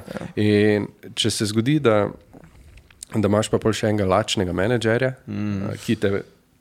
Ki Pritiska stiska- do konca, ne. Ja, uh, padeš dol, ne? sploh če ne živiš zdravo. Ne? In seveda, ko si star 20 let in ko se ti, ali pa 25, še ali niti ne sanjaš ko se ti še. dogaja na polno, imaš energije, imaš vsega, piči miško do konca. Ne? E, Je razumljivo in pol se, in pol se marsikaj zgodi. Tako da v bistvu to ozaveščanje, ki je po, uh, s katerim so začeli po Avičevi smrti, Ja, pa so kar naenkrat prihajale gor zgodbice, pa Ja, jaz imam seveda, problem, pa to je slabo. Pa seveda, jaz ni več tabu ubogi. tema. Ne? Mm. Uh, ni več tabu tema izpostaviti to, ne? ali pa vzeti si pauze. Ne? Pač ne morem več, enostavno ne gre. Ne? Uh, tako da, fajn, no, da se, da se govori. uh, Ja, sej o zato tudi stvari. ta podcast, ne, da pokažemo malo od zadaj, se pa bomo imeli še kakšne DJ-je, dobro, mm. ti si valjda DJ, ampak tako pravim. Ja, ja. Prav tako touring, koga če bomo dobili, eh, menedžerje, organizatorje, da se vidi to zadje, ne, ko prideš ti na en parti, da ni to opala dva perčka od zunaj, noter tri urce od ensat, kot si rekel, ne, Ja, med se fajne, juhu. na burek dan pa spat. Ja. ne. Ja. A od zadje to, to so biznisi, proje, mislim, projekti, organiziranje, logistike, Seveda. še pa še pa še pa, Se- ni konca. Tudi opažam ne vem, pri, pri teh DJ-jih, ki so zdaj, uh, konkretno, recimo Amelie Lens, uh -huh. mm, ki je bila v Ljubljani, uh, pride, odšpila, Gre. gre stage, se pofotka s feni, se malo nasmeji, par besed reče gas. Z nami na letališču, kaj? Ja, recimo, ne. uh, ni, ni, več, ni več tega, da bi se pa zdaj uh, ub, nekdo tam ubil do konca. Pa osebno uh, spil cel rider uh, in ne vem, kaj vse. Pač itak se dogaja, so, uh, so izjeme, ampak ni pa več to redna praksa. ne. Uh, artisti, ko imajo pač nabit uh, urnik, morajo zdravo živeti, mora se naspati, mora se. Vse mm. dosta enih dokumentarcev o tem, tudi uh, mislim, da je Dubfire ima enega. Aha. Uh, Jaz sem gledal ja. Gete, pa od Daviča. Mm. Geta dobro pove, točno tisto, kar si prej rekel. Ne. Na stadionu 100 tisoč ljudi, ne, mm. mislim, se vse nerealno. Ja. In on je v roku ne vem, 8 minut iz 100 jurjev folka, boom, hands in the air, na polno gas Mm. in pol sam glava kombi. Ja. In on je sam pol, Ja. ja. točno tako, kot si rekel. Ja. Ja, da to te v glavi te toliko zjebe, da Mislim, da Nina, Da je to Krev, problem, Nina to. Krevis v enem dokumentarcu o tem govori ravno, ne? ker ona je znana potem, da sama tura. Ne, ja, sej, to uh, je- beats, meni se zdi. E, možno, že? možno, možno. Ali, ne, Slaves of the Rhythm. Ne vem, če ni to. Je. Ja, ne vem, sem enkrat to, videl ja. na YouTubu. To lepo linkamo, vse klasično. Mm, Ja, Slaves, Slaves of the Rhythm, tam je ja, Nina ja, noter. ja, to, ona, to č- izpostavi, ko sama tura, v bistvu je Mhm. sama, sama na letališču, sama v hotelski sobi. Uh, in ta svične, ki se dogaja, ne? oder, Ja. viš tisti šus in potem si, dzz, tako da te izklopone. Ja, to pa recimo, ker jaz spremljam, mislim, več, kako bi rekel, scen. Me zanima ful ta tehno, pa to. Mm -hmm. Ampak tudi gledam te, recimo Gerix, pa te stvari, najbolj festivalske, pa take scene. In on, ki snema tudi te svoje vloge, pa epizode, pa od zadaj, on pa dela to za moje pojme topa. Ne? On ima zmer prijatelje s sabo, ne? On vzame kamorkoli gre, dobro, zdaj kamorkoli, pač ful velik, res skozi vzame fotra, imamo pa ne vem, štiri kolege. Mm, Mislim, Gerix- na koncu vidi, da tudi če ja. se, prosti, če se je to iz nekega fija trga, mm. na lasten račun, lej, na koncu dneva ti imaš še zmer težke milijone, briga ga. In ve, koliko je to pomemben. Ne? Tam ti stroški niso top shit. vprašanje več. Ne? Ja, tiste brez veze. Uh, tam to sploh ni uh, vprašanje. Uh, Gerix je imel, uh, v bistvu, ko je Gerix uspel ko je s tistim prvim hitom njegovim, mm. je bil star 17 let. A ne še manj. Animals, ne? Ja. Ja. Mi- Si ali- bil še svetličarni. No ja, Ja. ja. 16. Uh, Gerik je imel problem s turanjem po Ameriki, zaradi tega, ker marsikateri klub ni, ni, ni Ker smel. foter ne. z njim hodil še Ja, po Seveda. Ja. Uh, Isto flum, recimo, ne? On isto. mm, Začel. ja. 17 ali 18 tam je 21 meja, ne? Mhm. Sploh mu niso smeli, mislim, nisem smel pira pred In mislim, da tudi od Geriksa oče se, se ful, uh, se ful uh, bori za proti tem uh, over, uh, over To, to je. artistom in mislim, da celo To se je od Avičija, vem, da in mislim, da tudi od Geriksa na nizozemskem, mm. da, da, da imajo nekaj takega. Ja, se od Geriksa, to, to veš, zakaj se imenuje Stamped Records. Ne? Zato, ker njegov fotor zbira znamke. A, Ja, okay. nek čist strastni zbiratelj, bla, bla, bla, in ja, zato je. mm, Mm, funny uh, backstory. O, ja, še en backstory. Ravno uh, Itak. Geriks je uh, začel na polno delati pod uh, imenom Whiterem. Whiterem. Ja, Ja. Marsikdo Ja, Marti je v Rikvrc. Ja, ampak zadnjič- čist, uh, čist, čist drug Bolj sound, house, bo- bolj ta Camel Fat, uh, Ja, ja, ja, Artbat, ta, ta scena. ne. Mm. Pa tudi z masko nastopa tako. Wow, ker ne Ja. vemo vsi, da je on. ja, ja, ja, ja. Taj, da mogoče se pa kam obrača. No. Uh, Mm. je pa res, da zama pa dosti manevrskega prostora za, Ja, za to je- eksperimentiranje. Absolutno, To je najbrž tudi problem teh ogromnih artistov, ne? Mm. ki je v bistvu nekako zaklenjen v svojem zvoku, v svojem brendu. Mm. On njega kot človeka zanima marsikaj, ne? različni stili. Jaz tudi poslušam od kvanega lofa, hip-hopa, najbolj Luizi možno do French core, razumeš karkoli. ne. Ampak on je tudi najbrž in tudi hoče v tem ustvarjati, ampak mu najbrž ime Martin Garrix ne pusti ne, tega Ne, dela. seveda ne. Tako kot Armin, ki ima gajo ne, Mm. mm. zadnji. Ja, isto, ne vem, v Amsterdamu sem poslušal en, uh, v bistvu bil je en limited panel uh, z Davidom Geto. Uh -huh. Pa z urednico DJ Mega, takrat, uh, v bistvu ona, ga ona je vodila pogovor na temo Jack Back, ne, tega njegovega Eliasa. Ja. Zakaj je začel, zakaj ni šel Geta nazaj v to smer. Uh, in je pač vse dosta odkrito govoril o teh stvarih. Um, njemu je postalo dolg čas, mislim, dolg čas na, na način. Hkrati pa ni hotel uh, zanemariti svojih David Geta fanov. Ja, itak. In zato v bistvu stranski projekt uh, Jackback. Ne? In pač mm. pravi, da vsake tok časa pride do neke, do neke točke, ki uh, pač mora menjati sound, mora menjati sound. Ampak zdaj to se nam zdi mogoče lahko. Ampak en tak brand, kot je David Geta, pa tega ja, ne more narediti bank, zdaj pa, mm. zdaj pa nekaj. Čeprav zdaj je CEO ravno izdal en komat, ki je pa čist nekaj drugega, ampak očitno je to nov mainstream. ne, Pod geto. Od Geta. Aha. Ja, No, no, čist disco, 80s uh, vibe, mislim, kot da bi poslušal vem, Daft Punk pa uh, Pharrell Williams, ampak še bolj staro, še bolj 80s. Okay. In se pred, pred geto si vrtel tudi v stožcah. ja, ja, Kako je bilo to, okay? si ga uspel spoznati v Ja, sem- backstageu? Sem, sem ga uspel spoznati, seveda so to, mislim, nisem bil tam edini, ko ga je hotel spoznati, No, uh, ni bilo za nekih globokih pogovorov z njim. Uh, cool guy, zelo prijazen, zelo ustrežljiv. Tako na, A, na tleh, na zemlji. Ja, zelo, zelo napetimi menedžerji okrog sebe. In, To si omenil, ja. ja. Bolj so menedžerji pol problem, kot kar Menedžerji so vedno problem. Bog prihaja. Bog prihaja, ampak če ne bi Skrite menedžer se. tega, uh, se jih razumem po svoje. Ja, mora imeti neko Po eni merilo. strani ne, ko sem, nas, ko, sem, ko sem v vlogi, da jih nekaj rabim, ker mm. potem dobivam vse to nazaj. Ampak v bistvu jih pa razumem, da, da postaja, post, postavlja neke meje oziroma nek, uh, straši ljudi, mm. ker potem ljudje avtomatsko resno vzamemo neko stvar. Mm. Ne. Ker če bi on rekel, eh, vse bomo zrihtali, vse bomo zrihtali, pol na koncu bi lahko s- Rasto bilo mar, marsikaj. K, Ja, pa pač ni bilo, ni bilo te mešalke, smo Ja. ja. dali pač tisto, ali pa ni bilo tega plejera, pa smo dali tistega, pa se bo v redu, vse znaš vrteti, Ja. ja. pa ne. Ne gre se za princip. Ja. Ja. Gre se za, in zato za to so tečni, ampak pač tak deep inside so, so, so ok in tudi Geta je ok, uh, ok tip, oziroma je zelo, zelo prijeten, seveda. Težko je, da si, da si zagrenjen, pa ful uspešen. Uspešen uh -huh. na takem nivoju, kot je David Geta. Uh -huh. jaz nisem zdaj ne, nek njegov fan. Uh, bil sem nekoč njegov fan, še z časov tistih uh, komadov. Um, čist na tistih hauserij na začetku, ki jih je pač izvajal. Uh, to, kar dela, mi ni všeč, ga pa vseeno, mislim, mi ni všeč sploh ta IDM. To ne pomeni, da ni kvalitetno, pa da To ni ne Ja, pomeni, da sigurno, ni, da ni to. kvalitetno. Mislim, ta glasba je na zelo na visokem nivoju narejena. Uh, če pač kdo misli nasprotno, pa naj pokaže. Ja. Pač, Pojdi- pojdi pa nared, ne. Ja, ja. Uh, pa tu v bistvu ni vse na njem. Tudi vemo, da vsi ti veliki aristi imajo neko pomoč, imajo pomoč v da v- Ghost V production. dotičnem primeru je tukaj. Ja, ne, tudi Ghost Production, na koncu koncev je verjetno on tisti, ki zbere in reče: Ja. ja. To, tak ne, To sem naredi, jaz, ne, ne, to- to, ja. to pa ta, kaj če bi pa to, pa to. Uh -huh. Ampak tam so tehniki, tam so producenti, tam so tekstopisci, verjetno najdražji na svetu.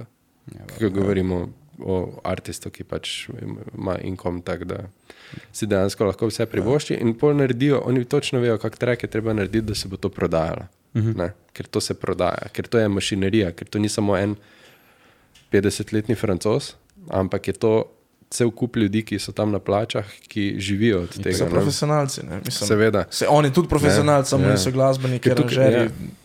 Tukaj zdaj ne ja. govorimo več o, o, o, neki butični sceni, tukaj govorimo o industriji. In elektronska glasba je postala industrija. Industrija, Kar je, 100%. kar je kul, cool, če se v bistvu, če pač ti delaš nek tehno ali pa nek, nekaj, kar ni mainstream, the best. Ne? Jaz, jaz še vseeno mislim, da, da, da, da nič ni zdaj. Uh, Da, ni, uh, da nima tehno scena manj zaradi tega, ker IDM dela No, polno. več, Jaz mislim, da kvečemo več.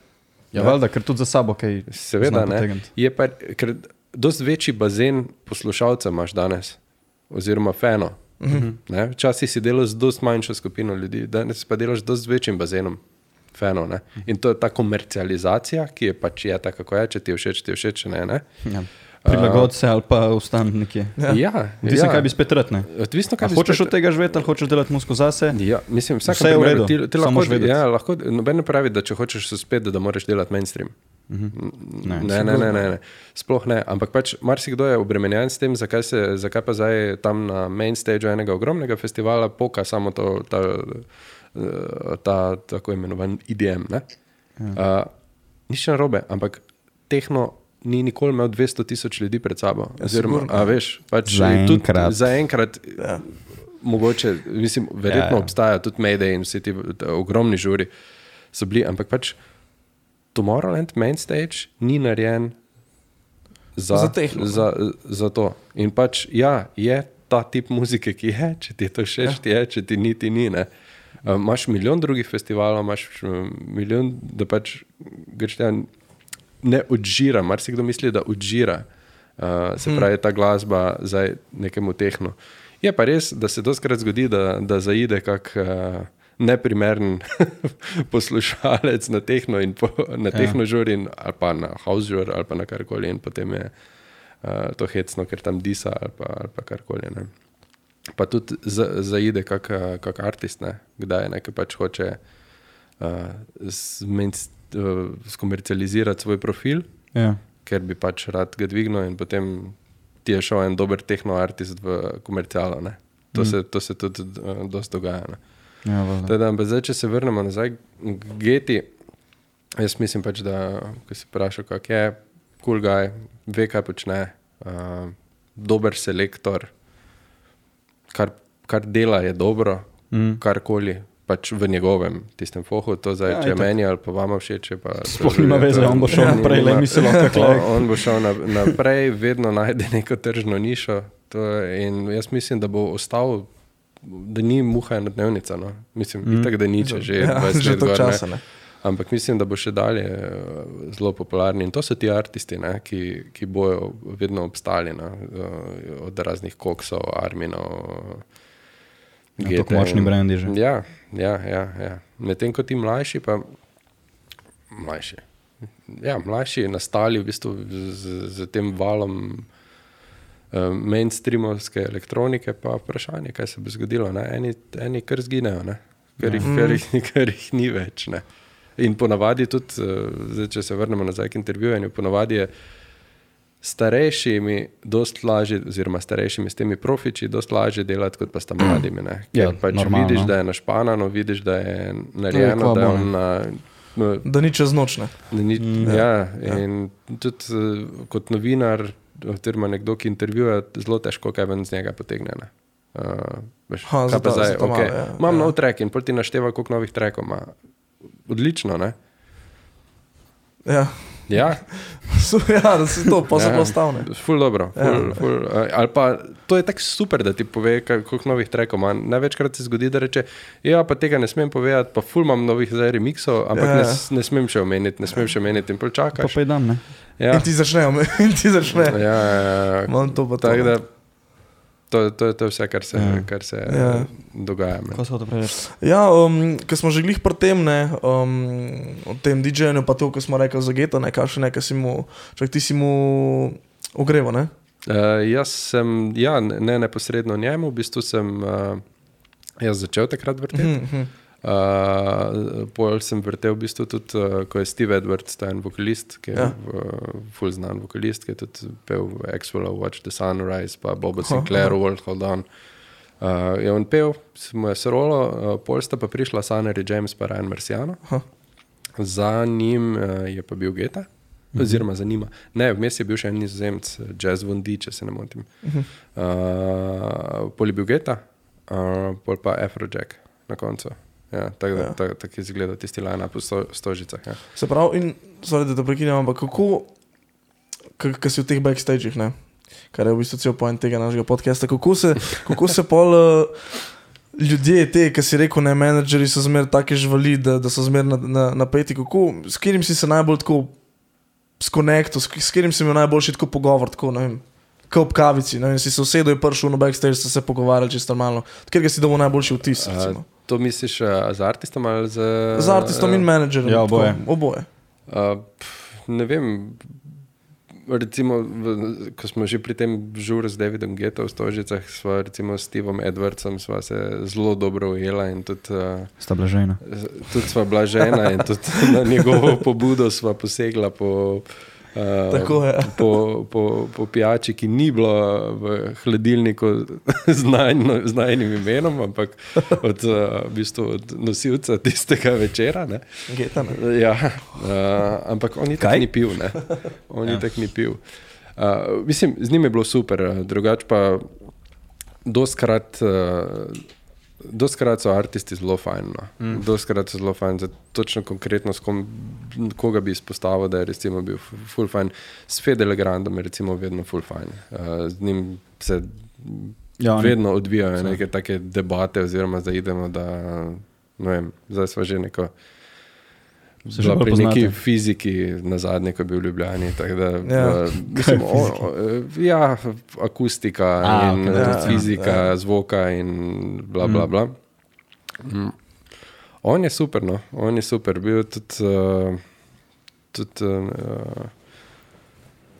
hm, kdo še tak? Moral, bi moral prav pomisliti, da, da je res full, full, full. full Ja, pa na fajn. Exitu ste tudi prenašali, tam si veliko imel interakcije ja, s DJ-ji. Ja, Exit je, s tem, da Exit je dosti bolj našpanan. ne. Uh, Exit -hmm. je tam, tam dost. Uh, mi smo bili zdaj štirikrat, smo bili z valom 202 tam. Uh, Prav kako to zgleda, ne vem, svoj to zgleda. storček, gremo v studio. Ja, naš torček, v bistvu gre ekipa sedmih ljudi, uh, dol dva tehnika, ostale novinarji in špikeri. Uh, gremo dol, studio se postavi za glavnim odrom, je v bistvu en tak center velik.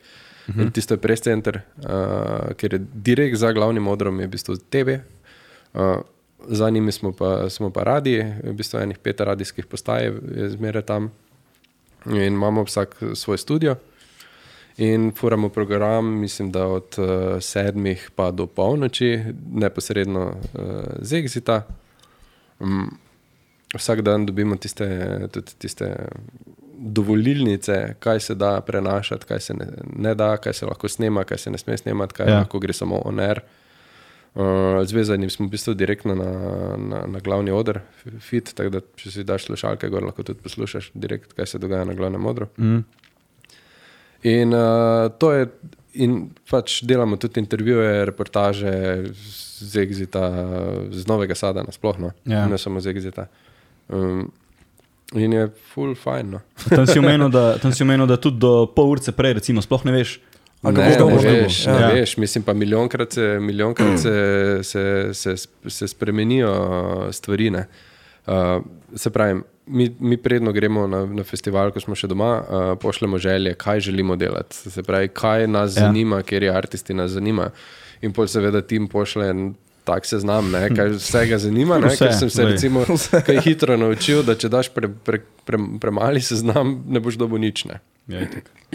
Ha, da v bistvu oni pogledajo in rečejo, vse je veliko, sem neki ti pa lahko. Ja, to pa lahko ja zrihtamo." v bistvu je, to je ful odvisno, ful je odvisno, uh, ali organizator ima interes ti da tega artista in mm -hmm. potem pač najbolj odvisno je, ali ima menedžer, ki je takrat željo, da ta artist daje intervjuje. Se pravi, dal- so nivoji. ne. Bo dal intervju samo za Exit TV, oziroma za ta njihov TV, ki ga imajo, uh -huh. ali bo dal intervju tudi za radio, za TV, uh, ful je odvisno. In pol ti to zveš, ponavadi, če imaš ful srečo, zveš zjutraj za tisti dan, uh -huh. kaj, kaj, kaj, kaj je možnost. Lahko zveš tudi 10 minut pred intervjujem, da bo čez 4 ure komaj, ali Ja. pa da ga ne bo. Ne? Ali pa 5 minut pred intervjujem, jo, Monika Krus je, je, je prišla, da bi naredili intervju, ti pa nič pripravljena za Moniko Krus. Pa greš bolj na neka splošna Ker vprašanja. eno je, ko greš na, na dogodek, kjer imaš dva artista, ki sta potencijalna, pa se pol ne zgodita, ali pa se zgodita, si pripravljen. Uh Mhm. -huh. Greš ti na exit, ker je 50 potencijalnih artistov, pa ne moreš biti na vse pripravljen. ne. In pol ti intervjuji grejo ponavadi zelo tak. Uh, Go with the flow, kar je super, ker, ker tudi najboljši. Še bolj pristno na ne. Ja. Ne vem, Kalkbrenner re- recimo je bil zelo kratek, nekaj smo delali v hotelu, uh Mhm. -huh. čez dan že, uh, ampak tudi res tam so res gledali na uro. Ne. Ja, itak. Ja. Ten minut, ne, mislim, da celo pet minut smo imeli. Cut. Ja, ja, kat, uh, fotko eno lahko, lahko naredimo skupaj, čabela. Uh -huh. Se pravi, ni pa tako, da bi, recimo, kar si rekel za Monika Kruzne, da ti je kar tako uletela noter. ja, Da bi imel pa neka backup čistko osnovnih vprašanj. Mislim, osnovni backup imaš po tolikih intervjujih, ne. itak, eh, če artista poznaš, veš, uh, kaj je počel, veš, kam Mhm, spada, okej, ja, veš, itak. v katero smer. Uh, če je profesionalec, ti bo pa sam povedal. Ne? Ja, ja. Ne, in pač valjda je vedno full fajn tudi vprašati, če bi rad sam kaj izpostavil, ne? Če si ti slučajno kaj. Mm. Uh, spregledal, ne, kaj se z njim dogaja. Ne, ima, ne vem, Ja. Kako pa je Exit vzad? Ok, vemo, da je Dubo vem, kdaj 2018 ali 2019 mm. najboljši festival. Ampak kako je prav tehnično vzad, logistika, kako Exit- to štima na polno, mislim, hitrka. Od kolegov slišim tako, ja, o, pa Srbija, pa da je od zunaj Ja, vse razbit, pa usran. Pa. Ne, Kaj ni pa v bistvu, ne, ni. Uh, Exit, je, Exit je v bistvu zelo dober festival. Zelo dober festival, so boljši, uh, ampak uh, ne vem, mogoče mi čutimo, pa jaz, ki pač malo, imamo še tu nostalgije do Srbije in do vsega tega, ker ja. se mi zdi, da Novi Sad je po svoje zelo, tak, zelo napreden. Mhm. V bistvu je pa na nekih delih pa še zaspal tam nekje v 92. letu, recimo. ne. Uh, ampak je zelo fajn, ljudje so zelo prijetni. Uh, ja. Najbolj fascinantno meni je, kako celo mesto funkcionira s tem festivalom. Od gospe, ki prodaja sadje in zelenjavo na tržnici, ve, kdo tisti, tisti večer nastopa na Exitu. Mislim, če imaš malo Vse ve. sreče, ti karto proda. ja, ja, tudi vse, taksisti, vsi vse vejo. Se pravi, celo mesto je v bistvu tam funkcionira z Exitom. ne. Um, in, uh, in kar se pa organizacije tiče, mislim, 20 let to počnejo. Ja, Oni. Res, res so dobri. Če delaš že toliko časa, ne, nekaj ja. že dela dobro. Ja, mm. Mislim, da imajo celo, eh, tam ljudi zaposlene za celo leto, ne, ki pač delajo na, na teh festivalih. Ja. Uh, drugo leto bo prestolnica kulture, uh, Novi Sad in uh, tudi urejati so začeli. Vem, ko smo mi začeli tja hoditi, je ta uh, pot kot Petro Vardin, v bistvu so bile stavbe zelo tak. Zelo švohno. No, lani so že bile konkretno zrihtane in mislim, da bo drugo leto bo to vse. Mm. Uh, ampak sicer pa mesto, mesto kot mesto, mislim, pač ja, ok. Ni, Eno je nekomu bolj všeč, nekomu je drugo. Ni, jebi ni New pač, York, ja. ne, ampak, uh, uh, ampak jaz sem full fine, tudi ekipa se ima vedno full fine, zato tudi dosta radi hodimo tja. No. Pa ta trdnjava, se pravi, festival na tej trdnjavi ima svoje, ima svoje čarne, Mm. ima svoj, ima svoj vibe in kjerkoli druge bi se to zgodilo, ne vem, če bi, če bi bilo tako, ampak ta trdnjava pa in ta dance arena, ki je v bistvu gromozanska, ne. Ja. Dance arena spreme 25 tisoč ljudi, samo dance arena, ne, in to se, ko se napolni in je to do jutra, do sončnega vzhoda Packed, in še ne. Je, itak. je, je pekt, ne. Uh, res, in tudi produkcija na Dance Areni recimo, je wow, ne. kaj, kaj delajo z tega odra, vizuali, skrini in to, kapo dolno. Tako Da, za tistega, ki reče Srbija, če še ni videl tega, naj Ja, pogledati. kako je bilo pa un let, ki si enkrat omenil, da je neurje?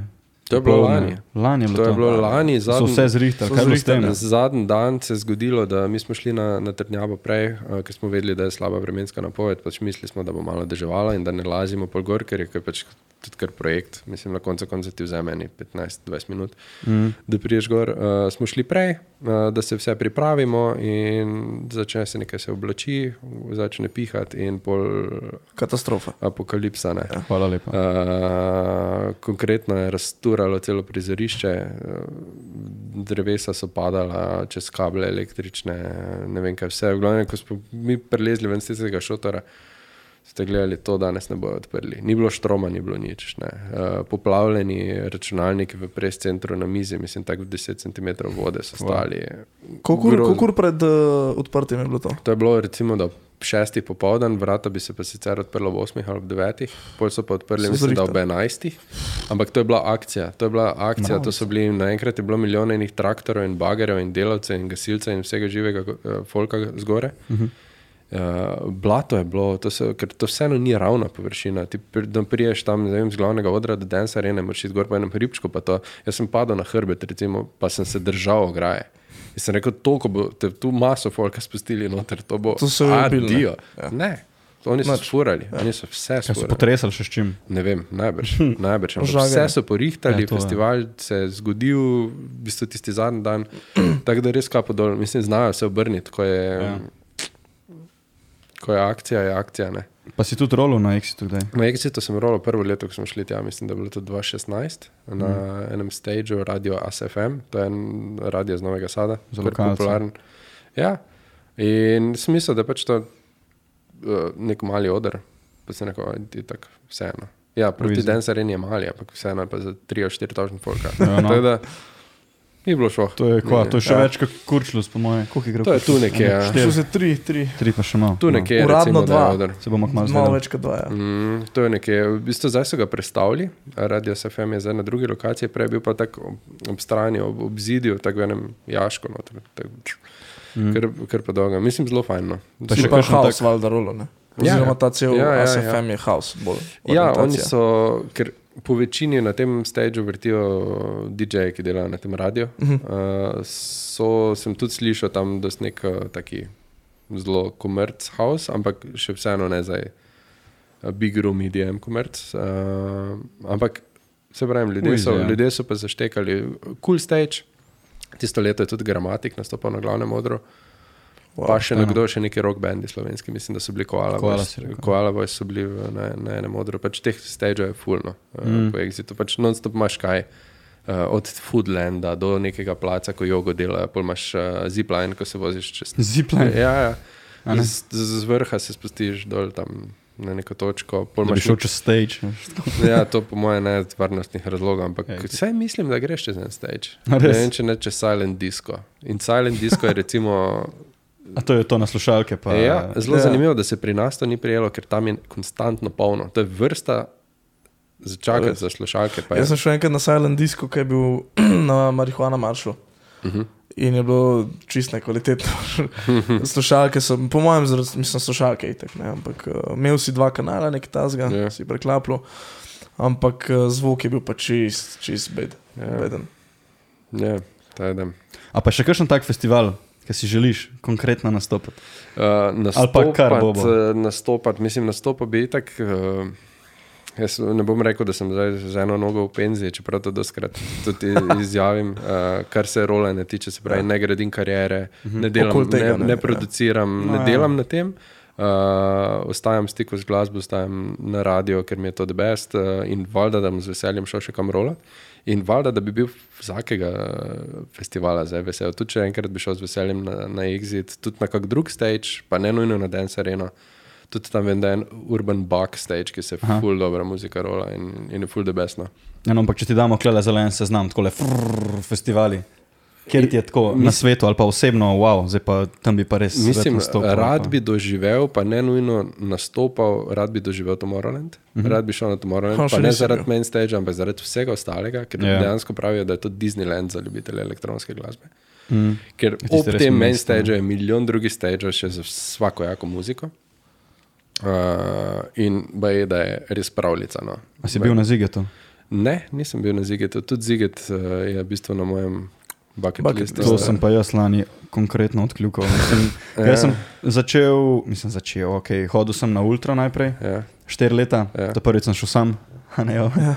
to bomo še pol povedali malo. ja. Um, in ja, Ultra mi je bila takrat, prideš iz Ljubljane, ne, se ti svet odpre, mm -hmm. v stadion, nerealno. Mm -hmm. Sam ga prideš, folka, ki ima nek Noro, ja. cilj. Ne? Uno, američani ti tam mahajo, tako dobiš nek tak uh, global feeling, ko bi Ja, yeah. rekel. ja. Ne.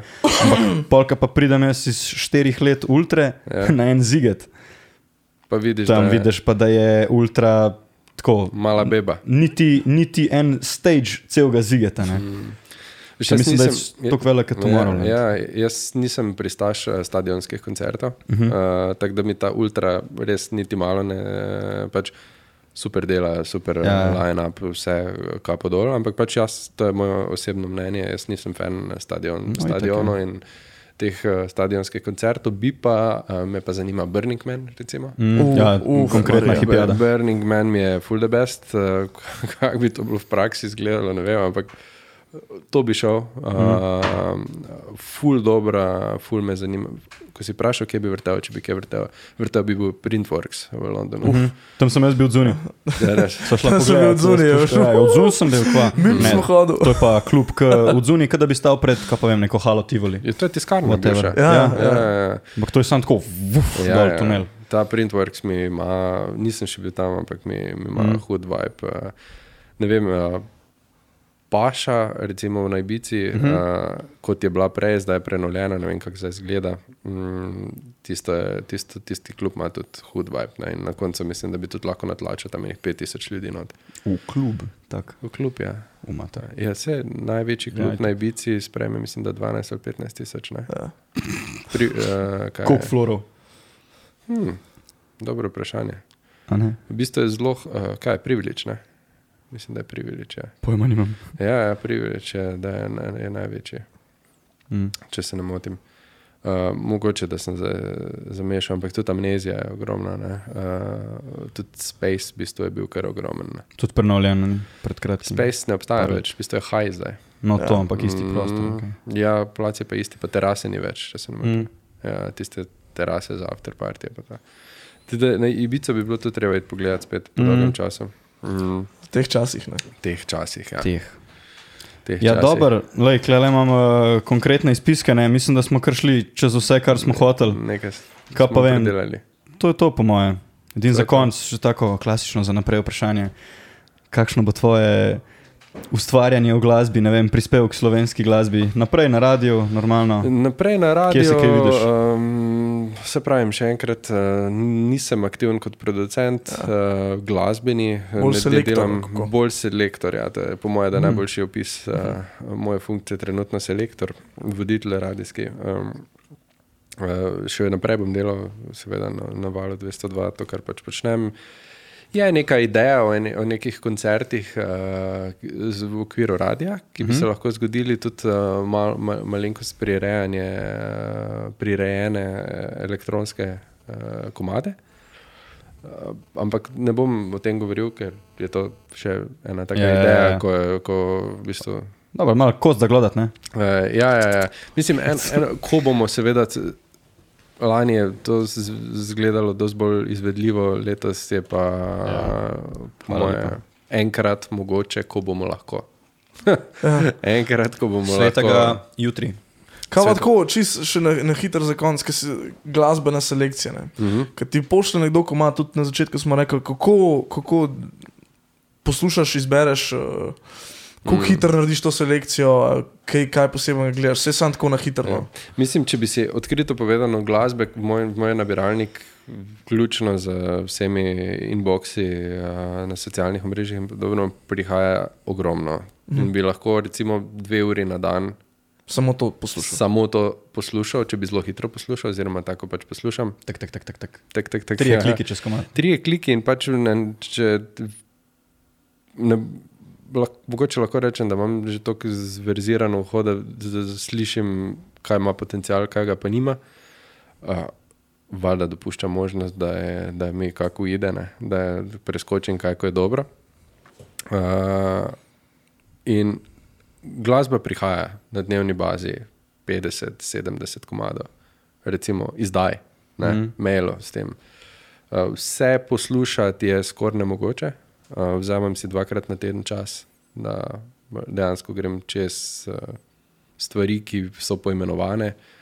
Uh, skoraj 100% slovenskih stvari, ki pride, preposlušam. Uh -huh. mm, res dajem pač nek fokus na to, da pač se izpostavijo. da mi To, to mi je v bistvu neka naloga, uh, da pač slovensko glasbo potisnem naprej, Naprej, pred, ja. predstavim.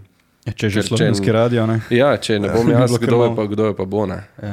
Um, v bistvu, če nima nek artist s- lokalnega, oziroma ne Ki, lokalnega, ki ga bo imel, ne, če nacionalnega radia, ki, ki ga bo pomenil. Mislim, prav je, da to, to, še ni, Ja. ja. to še ni recept za uspeh.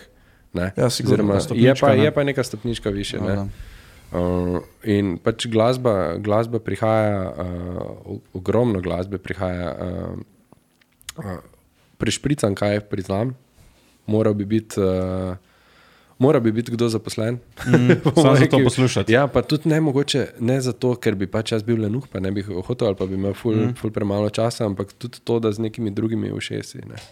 Da kakšno drugo uho v bistvu sliši uh, še, uh, še kaj, kar ne vem, mogoče ne se funkcionira. Ne vem. Rolam tudi tehno, mm. uh, recimo na radio, ne, kar je. Kar je za nekoga nepredstavljivo, ampak ja.